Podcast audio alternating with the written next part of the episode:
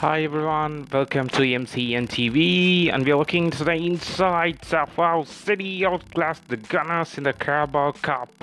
And the trio of Gundogan, De Bruyne, Silva boost the midfield. They dominated the midfield, creating numerous, numerous chances for Sergio Aguero. That both three combined well, causing nightmares for Arsenal defense and that eventually led to the goals.